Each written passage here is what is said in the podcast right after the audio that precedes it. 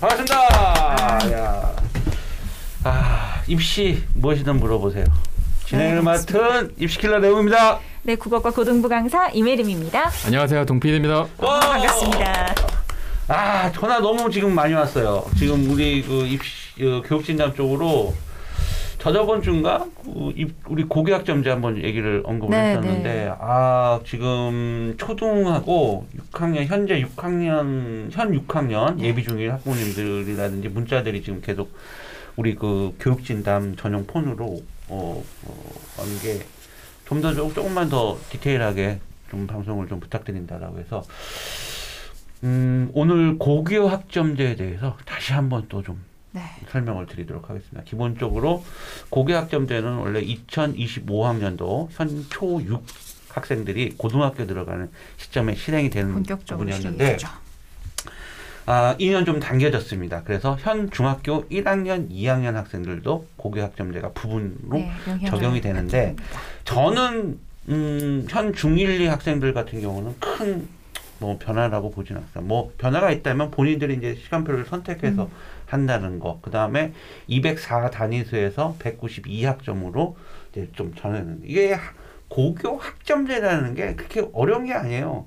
원래 수업 단위 수업 시술 단위라고 해야 되나요? 단위 1단위, 2단위. 근데 보통 17, 50분짜리 17번 수업을 들으면 1단위예요. 음, 1단위거든요. 근데 어, 고교 학점제로 바뀌면서 어, 50분짜리 수업 16번을 들으면 1학점이에요. 음, 그래서 총 3년 동안 한 2,500시간 정도를 이수를 해야 됩니다. 그러면 이제 졸업이 되는 건데 그게 중요한 게 아니지 않습니까? 지금. 근데 그거는 너무 간단해. 근데 고교학점제라는 단어 용어 자체가 막 거창할 건데 절대 그냥 단어만 좀 바꿔놓은 거거든요. 문제는 현재 중학교 1학년, 2학년 아이들도 부분 적용이 되는 건데 이 아이들이 실질적으로 고등학교에 가서 내신 평가 방식은 지금 고등학교 언니 오빠들하고 똑같아요. 그리고 수능 보는 것도 똑같습니다. 똑같죠. 그래서 크게 변한 건 없다고 보시면 돼요. 단지 수업 시수가 좀 줄었고 본인의 과목을 선택해야 된다는 부분. 그러면 가장 많이 크게 변하는 학년이 현 초 6이라는 거죠. 그죠? 현 초 2부터는 이제 고등학교에 들어가게 되면 평가 방식부터가 달라져요. 지금은 고등학교 1학년과 공통 과목과 2학년 일반 선택, 3학년 진로 선택 이렇게 돼 있는데 1학년, 2학년 일반 선택 과목이 전부 다 평가 방식이 상대 평가거든요. 그다음에 3학년 때 진로 선택 과목은 성취도 평가 A, B, C로 되어 네. 있어요. 그런데 어, 현 초 6학년들이 어, 고등학교 들어가는 2025학년도에는 어, 고등학교 1학년 때 배우는 기본 공통 과목은 상대 평가로 그대로 유지가 되면서 그다음에 절대 평가인 A, B, C, D, E도 표시가 되고 음, 그다음에 상대 평가인 1등급부터 9등급까지도 같이 병기해서 쓴다. 음, 그다음에 2학년 때 배우는 우리 일반 선택 과목. 근데 이게 2022 교육 개정안을 보면 네. 공통 과목과 일반 선택 이제 크게 두 개로 나눠져 버려요. 그래서 일반 선택 아니 선택 과목에서는 보면 일반 선택이 있고 진로 선택, 융합 선택. 그다음에 그 아래 전문 교과 선택 1, 2 이렇게 돼 있어서 한 300여 가지가 됩니다. 과목 선택이 엄청나죠? 진짜 와. 이, 이, 이 선생님들 어떻게 하실래요? 그러니까요. 고등학교는 자 여기서 그러면 현 초 6학년들은 고등학교 갔을 때 고등학교 1학년 때만 상대 평가가 같이 병기가 되는 거고 네. 나머지 2학년 3학년 때부터는 이제 절대 평가 A, B, C, D, E가 된다는 얘기입니다. 그러면은 90점 받으면 그냥 A입니다. 네, 이게 굉장히 큰 이슈가 될 수 있는 부분인 거죠. 자, 그 다음에 이 아이들이 수능은 그럼 대학은 어떻게 가냐는 거죠. 대학에 대한 부분들. 근데 대학에 대한 부분은 정확하게 아직 발표된 바 없습니다. 네, 2025는 네. 아직은 3년 예고제이기 때문에 그렇죠. 2024학년도에 수능의 방향과 그다음에 대학 그다음 해인 2025년도에 어, 대학들이 대학의 방향들을 발표할 겁니다. 그렇다고 우리가 또 수능을 또 한번 예측 안 할 수는 없잖아요. 네, 손 놓고 있을 수는 없죠. 그죠? 예측을 안 할 수는 없는데 어, 확실한 건 아닙니다. 그러나 전문가가 하는 얘기이기 때문에 어, 그래도 좀 가능성은 굉장히 크다고 생각해볼. 법한 우선 있죠. 우선 내신부터 좀 얘기하는데 그 부분을 조금 우리 동 PD님이 그 애들 공통 과목과 네. 선택 과목이라는 거에 대해서 네. 조금만 좀 부연 설명을 음, 조금 자세한 좀 설명. 부탁드리겠습니다. 어, 일단은 공통 과목은 말 그대로 고1 때 다 모든 고등학교에서 실시되는 내용이고 국어를 말 그대로 1학년 때 배우는 국어, 네. 2학년 때도 공통 수학, 3학년 때 영어. 아니 1학년 이- 그 영어도 1학년 때 배우는 공통 영어. 그다음에 그 통합 사회, 통합과학, 그다음에 과학탐구 실험까지. 예. 음. 이게 이제 공통 과목에 이제 배우는 고1 내용인데 지금 현재 초등학교 6학년 때는 다 이제 어머니들 발표자를 보도자를 보셨을 거예요. 예. 모든 선택 과목이 예. 모든 선택 과목이 성취 평가제로 바뀌는 거예요. 음. 일반 선택 과목과 진로 선택 과목. 음. 그러다 보니까 이제 초등학교 6학년 어머님들이 나중에 이제 고2을 앞두고 이제 중3이 중3, 중2 이런 학년을 보내실 때 어, 고1 내신에 대한 중요성이 너무 강조되는 거예요. 음. 이제 위에 선배들부터 이제 어떤 대예고제 나오면서 학 대학교에서 어떻게 평가할지에 대한 내용들을 좀 살펴봐야 되겠지만 일단 고1 내신이 굉장히 많은 부- 비중을 차지하다 보니까 다른 과목도 성취 평가잖아요. 그래서 대학에서 전형별로 어떻게 일반 선택 과목이나 진로 선택 과목을 반영을 어떻게 할지 현재 고3도 그런 반영 비율 조금씩 차이가 있거든요. 그래서 음. 어느 학교는 진로 선택 과목이 아예 안 들어가는 학교도 있고 어느 학교는 이렇게 점수화 시켜가지고 또 표점, 표점에 따라 나눠진 학교도 있고 그래서 그런 부분들이 좀 달라질 것 같아요. 아무래도 예. 그렇죠. 그건 아직 이제 발표가 발표가 아직 되- 이런 부분이 아직 발표되지 않았다 이렇게 예. 말씀. 그런데 이제 그런 형태에서 어 아이들이 1학년 때 배우는 공통 과목이라고 했지만 2학년 때부터 배우는 이제 일반 선택이라든지 그렇죠. 진로 선택 선택을 했을 때 절대 평가란 말이에요. 네. 그러면 어쨌든 대한민국에서 수시가 없어지진 않을 거 아니에요. 당연하죠. 어. 그죠? 그럼 수시에서는 또 교과 전형이 있을 거고 종합 전형이 있을 분명히 존재할 텐데 자 내신이 일단 이렇게 되면 변별력이 전체적으로 보면 변별력이 없다고 봐야 없다고 됩니다. 봐야 되는 거죠. 어. 그러면 어 그러나 생기부는 기재가 돼야 돼요. 네. 모르죠. 지금 보세요. 현 고등학교 1학년 아이들 저번 방송에서 했죠. 비교과 영역 많이 지금 미반영되고 있잖아요. 맞아요. 어. 그러면서 제일 중요한 포인트가 뭡니까? 세부 능력 특기 사항이라는 거예요. 그럼 이건 교과하고 연결되어 있는 부분이거든요. 그런데 지금 초6이요. 혜림쌤. 제가 궁금한 게 있습니다.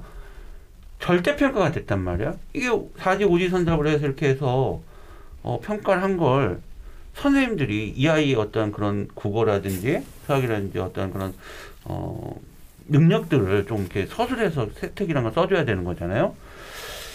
야, 이 부분도 학교 선생님들 되게 고민스러울 것 같아요. 그래서 저는 제가 볼 때는, 음, 아무래도, 어, 수행평가라든지, 그렇죠. 그렇죠? 수행평가라든지 서술형이라든지, 그러니까 뭔가 좀 아이들이 그래도 본인들이 이렇게 좀 표현해서 할 수 있는 부분들이, 어, 아무래도 좀 더 더 부각이 되지 않을까라는 생각인데, 그러면은, 이 어렸을 때부터 아이들이, 이, 저는 답은 하나라고 봐요. 이 막 고교학전제이 제일 중요한 건 저는 문해력이라고 생각되거든요. 그래야 모든 과목에 대한 적응 능력들을 키울 수 있는데, 아, 이 세특을 쓰고, 그 다음에 이런 부분들을 했을 때, 고교학전 됐을 때, 솔직히 저는, 야, 제일 중요한 게 정말 아이들 문해력 같은데, 그러면 아이들이, 어린 아이들부터, 지금부터 중학생이 되는 아이들부터, 국어에 대한 교육, 우리 전문가시잖아요, 혜림님. 어떻게 해야 될까요? 되게 궁금합니다.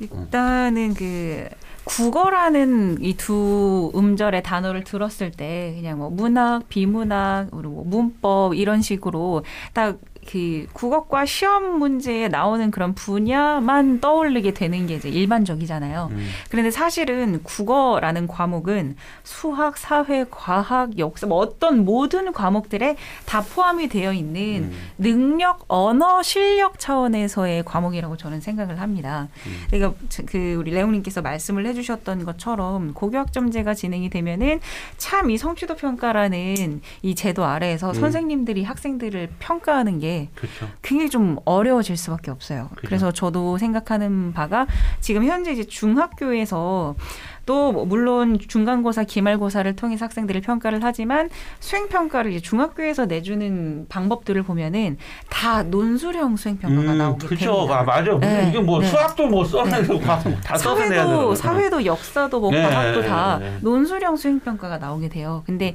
이런 부분에 있어서 이제 고등학교 2학년 올라가면서 음, 음. 선생님들이 이 학생들을 어떻게 해야지 좀 성취도 평가이지만 조금 더 정확하게 학생들 을 평가를 할 수 있을까? 그리고 어떻게 하면 조금 더 이 학생들의 능력을 내가 알아내서 그 세부 사항을 적어낼 수 있을 정도의 평가를 할 수 있을까를 고민을 한다면 음, 말씀하셨던 것처럼 저는 서술형의 비중이 늘어날 것이고 음, 음, 음. 또 그런 수행평가의 방식 같은 경우에도 논술형 수행평가를 통해서 학생들을 정성평가를 통한 점수 내기를 음. 하실 거라고 봅니다. 그런 음. 이런 모든 측면에서 봤을 때 중학교를 졸업하고 고등학교를 예. 올라가기 전까지의 학생들은 어휘력과 아, 독해력, 문해력 요두 굉장히 가지. 네. 이 두 가지는 어떻게 보면 기본 기본기라고 볼 수 있고요. 거기에 이 글 쓰는 능력, 음. 장문 능력을 음. 정말 저는 굉장히 중요하게 보고 있습니다. 실제로 좀 이렇게 뭐 예, 이분화해서 생각하기는 좀 어렵기는 한데 일반적으로 보면은 여학생들이 장문 실력이 남학생들보다 좀 뛰어난 경우를 많이 봐요. 그리고 이제 남학생들은 이 사지 선다, 뭐 계산하는 거 너무 잘해. 공간 지각 능력 너무 뛰어난데 너가 생각하는 거를 글로 써봐라. 그러면은 오 살짝 그 장문 능력, 어, 뭐 독해력과 어휘력에서는 별로 차이가 없지만 떨어지는 경우가 네, 이제 표현력 부분에서 표현력이 조금씩 있는 경우가 있습니다.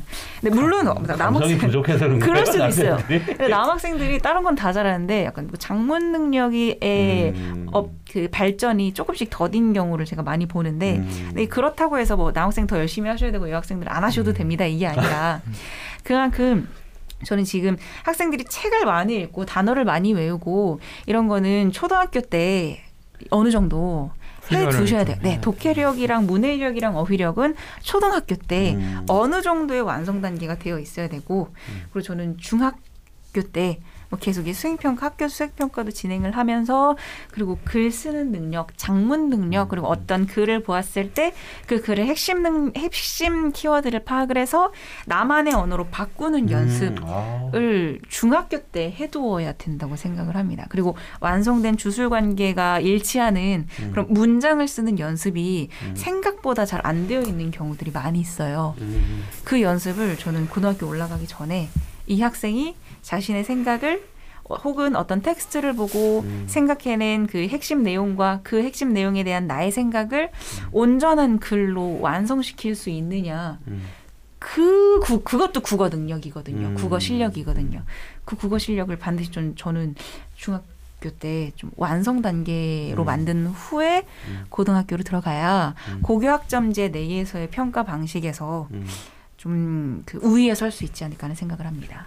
궁금한 점 있으면 네. 댓글 내서 우리 혜린 쌤이 다 달아줄 겁니다. 학부모님들, 청취자 여러분들 뭐 혹시 궁금한 점 있으시면 우리 아이가 초등학생인데 공부 어떻게 해야 되는지에 대해서 다, 어, 댓글 달아주시면 우리 혜린 쌤이 참 친절하게 또 다 댓글 달아주실 거죠? 네, 그럼 여기 저는 한 가지 말씀만 더 드리면 네네. 이건 그 불문율이라고 생각을 해요. 100권의 책을 읽는 것보다 한 장의 글을 쓰는 게 어, 네, 학생의 국어 실력엔 더 어, 도움이 도움이 됩니다. 그러니까 이 학생의 이 식견과 머릿속에 담겨 있는 지식은 물론 전자지만 예. 현 입시 현황에서 평가를 받을 그렇죠. 받아야만 하는 어쩔 수 예. 없는 이런 상황에서라면은 네, 한 장의 글을 쓰는 게 이 학생이 조금 더 높은 점수를 받을 수 있는 공부 방법입니다. 100권의 책 읽는 것보다 한 권 써보는 게 네. 최고다. 최고의 네. 스승이다. 아, 오늘 방송 여기까지. 더 이상, 더 이상. 자, 우리 동필이님, 뭐또 의견, 의견이 있습니까? 또 어떤 그러니까 뭐, 뭐잘 정리해 주신 것 같아요. 일단은 아까 제가 잠깐 좀 그 설명을 드릴 때 좀 끊겼던 부분이 뭐냐면 이제 성취평까지 되는 거잖아요. 네. 선택 과목이. 그러다 보니까 그 점수화 시키는 부분들이 좀 굳은 것보다는 좀 그 교과로 표현된 게좀 숫자가 좀 나타나는 게 다르길 수 있기 때문에 밑에 교과 세부 능력 및 특기 사항으로 수행 평가로 그 아이의 음. 따, 다른 부분들을 음. 체크한다든지 네. 이런 것들이 굉장히 잘 적혀야 음. 되거든요. 그래서 그런 부분들이 너무 중요시되는 부분이기 때문에 마침 레오님이 그거를 이제 문해력이랑 네. 그런 부분들을 같이 강조하신 부분이라 연결되는 부분인 것 같아요. 우리 과학 선생님들이 항상 너 국악은 안 다니니? 무슨 말을 하면 그러니까 음. 그걸 뭐 이해를 하는 거야. 그러니까 제가 얼마 전에 초등학생들 수업한 수학 수업하는 데도 갔는데 요즘 초등학생 수학책 문제집 보면요 정말 글이 많아요. 어. 이 문제들을 이렇게 보면 근데 쓰이는 거기에 쓰이는 용어들이라든지 단어들 보면 되게 어려운 말도 되게 많아요. 근데 야 얘가 그 이 단어를 알까? 이걸 알아야 이 문제가 전체적으로 파악이 될 텐데 그런 경우도 많이. 그래서 국어뿐만 아니라 다른 영역, 심지어는 얼마 전에 나왔잖아요. 영어에도 독해놓고도 그 자체가 어, 어휘를 몰라서 전체적인 문장 해석 능력이 떨어진 아이들도 많이 나왔잖아요. 그래서 반드시 이제 중학교 때 어휘력 그렇죠. 반드시 체크해야 될 그렇죠. 부분입니다. 매- 매우 중요한 거죠. 국어학원을 선택하실 때도 음. 매 시간마다 음. 어휘 테스트를 통해서 음. 네. 체크하는 그런 학원을 보내시는 게 좋아요. 독서가 매우 중요해요. 음. 네. 진짜 독서가 물론 뭐 아까 말씀드린 책- 그 읽고 쓰는 어떤 그런 훈련. 읽기만 해서 끝나면은 그거는 음. 평가 방식에는 적합하지 않은 교육 방식입니다. 그 다음에 읽고 쓰고 네. 더 중요한 거 첨삭 받는 거. 태고까지 이제 해봐야 네, 되는 거예요. 또 다시 재집필 음, 한번 해보고. 태고까지. 어 맞습니다, 맞습니다. 이게 고등학교 가면은 이제 입시 날 닥친 애들이 힘들잖아요. 네. 지금은 많이 해야 네. 돼요. 그죠? 네. 우리 국문과 나오시는 거 아실 거 아니에요. 자, 다음은 다음은 뭐냐면 이렇게 이제 저는 이제 전체적으로 고교학점을 딱 떠놓으면은 뭐 학습적인 부분이지만 아무래도 첫 번째 뭐냐면 이게 고등학교 들어가기 진로를 선택하는데 이제는 그게 좀 더 중학교로 내려와야 된다고 봐요. 음. 어렸을 때부터 그런 어떤 진로라든지 이런 부분들 잘 설계를 해서 청사진을 잘 그려주고 그다음에 그런 부분은 진로 지도할 수 있는 어떤 상담도 좀 어, 학원에서 좀 해야 될 거라고 좀 생각을 합니다. 그다음에 아직 밝혀지지 않은 수능에 대한 부분은 정확하게 이야기- 제가 이 방송을 통해서 정확하게 말씀드립니다.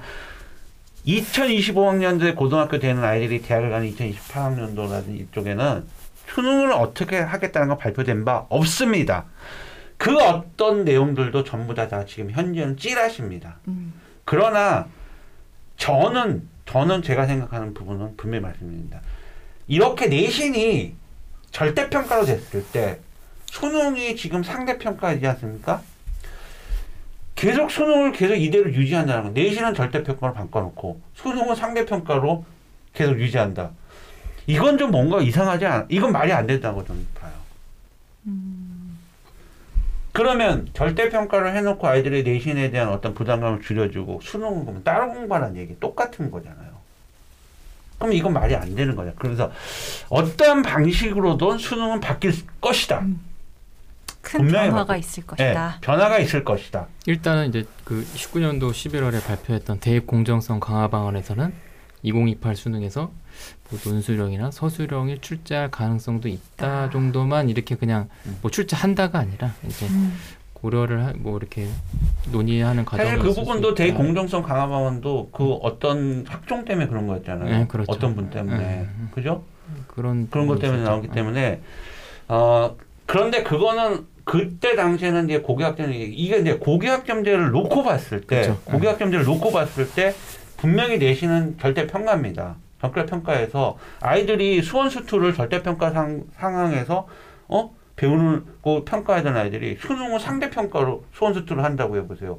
그럼 따로 공부할 수밖에 없는 구조라는 거죠. 그래서 분명히 수능에 대한 부분은 변화가 있을 거라는 얘기인데 일단 제가 또제저 레옹의 어 레옹의 또 레피쇼를 봤을 때 전문가가 또 얘기를 해줘야지. 지금 떠드는 얘기들이 서술형, 논술형으로 자격고사와 패스 페일로 어떤 형태가 진행될 것 같은데 갑자기는 그렇게 변하지는 않을 거예요. 그건 너무 크게 것 변하는. 음, 부분입니다. 않아요. 음, 지금부터는 이제 제 레피쇼이기 때문에 어, 저는 단계별로 변할 거라는 걸 저는 음. 확신합니다. 그래서 갑자기 뭐 그 수능이 서, 논술형으로 바뀌어서 패스페일로 진행된다? 그건 조금, 조금 더 시간이 지나야 될 것 같고, 일단은 균형을 맞추지 않을까. 즉, 내신이 절대평가하면 수능도 절대평가로 간다. 그런데 절대 평가로 간다 그래서도 이게 또 영향력이 약화됐다고 볼 수 없어요. 예, 요번에 영어를 보세요. 음. 영어가 EBS 연계율이 70에서 60, 50으로 떨어지고 직접 연계가 아니라 간접 연계로 바뀌는 순간 9월 평가 모의고사에 90점 받은 애가 4%가 나온 거예요. 상대 평가하고 뭐가 다릅니까? 그래서 일단은 절대 평가로 됐다 하더라도 이게 마음 놓을 수 있는 상황은 아니- 만약에 수능이 절대 평가로 바뀐다 하더라도 마음을 놓을 수 있는 상황은 아니에요. 아니. 음. 그래서 전체적으로 저는 절대 평가를 가던 막말로 상대 평가를 가던 저는 그 어떤 대입에 적응을 하고 아이들이 어, 능력을 발휘할 수 있는 부분은 이 어린 어, 학년 때부터 저는 문해력을 키워야 된다고. 아까 저 책도 읽어야 되고 써봐야 되고 모든 걸 다 해봐야 된다. 어휘에 대한 부분들이 굉장히 굉장히 중요하죠. 예. 일단 문해력을 키우면 만능이 될 것 같아요. 다양한 과목에서도 다 이해할 수 있는 네, 어떤 이해력이 높아지. 예예 예 예, 그 수능도 아 수학도 아까 말했지만 서준형이나 이런 부분들도 어, 그런 부분들이 계속 나오니까 그래서 저는 솔직히 어, 어휘라든지 이런 어렸을 때 어떤 이런 부분들 그래서 지금 초등학생이나 그 다음에 6학년 부모님들 저는 고교학점제가 실행은 됩니다. 안 될 수가 없습니다. 실행됩니다. 그래서 중1, 2를 부분적으로 벌써 실행을 하는 거예요. 실행을 하기 위해서. 예산이 16조가 잡혀 있는 겁니다. 그렇기 때문에 집행이 됩니다. 그렇기 때문에 고교학점제는 받아들여야 됩니다. 그래서 그러면 거기에 맞는 우리 아이의 학습 방법. 방법에 대한 부분은 어, 다시 한번 충분히 고민하셔야 되는데 저희가 드리는 전문가가 드리는 부분 중에서는 일단 문해력이라는 부분들이 굉장히 좀 중요해지지 않겠냐라는 부분을 강조드리고 있는 겁니다. 네. 자 오늘 자 고교학점제 이 정도 했으면 거의 뭐 어, 그 외에도 또 뭐 저희가 계속해서 뭐 분당이라든지 또 저쪽 세종이라든지 설명을 계속 하고 있어요. 그래서 어, 궁금한 점 있으시면 언제든지 그 교육진단 폰으로 연락 주시면 어, 저희가 언제든지 또 어, 가까운 점에서 상담도 해드리도록 하겠습니다. 네.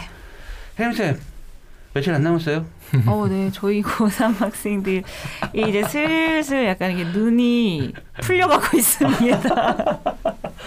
아무튼 파이팅! 네, 마지막까지 어, 정말 최선을 다해. 마지막까지 마지막까지 끝까지 최선을 네. 최선을 최선을 다하라고 다해. 말씀을 드리고 있고 예. 혹시라도 이제 뭐 6학년 학생들을 6학 학생들 학생을 이제 데리고 계시는 학부모님들 중에 고3 자녀도 있는 분들 계실 수 있잖아요. 네, 그 말씀 드리고 싶습니다. 여기 이 정도면은 이 정도 수준에서 더 뭐 올라가 올라가게 하겠냐 하면서 약간 그 공부 슬럼프가 오는 학생들이 있어요. 고3 수험생들이 있어요. 음. 2, 3주 저, 직전에. 근데 요 말씀 드릴게요. 갑작스럽게 올라가진 않겠지만 갑작스럽게 떨어질 수는 있으니까 끝까지 포기하지 않고 최선을 다해서 긴장을 늦추지 않은 채로 좋은 컨디션 유지하면서 준비해 주셨으면 좋겠습니다. 아, 좋습니다. 자, 2022학년도 수능을 준비하는 고3 수험생, 재수, 반수생 여러분들, 자, 우리 다 같이 교육진단 길을 모아서 화이팅을 한번 해볼게요. 하나, 둘, 셋, 화이팅! 오늘 방송 여기까지 마치도록 할게요. 감사합니다. 감사합니다.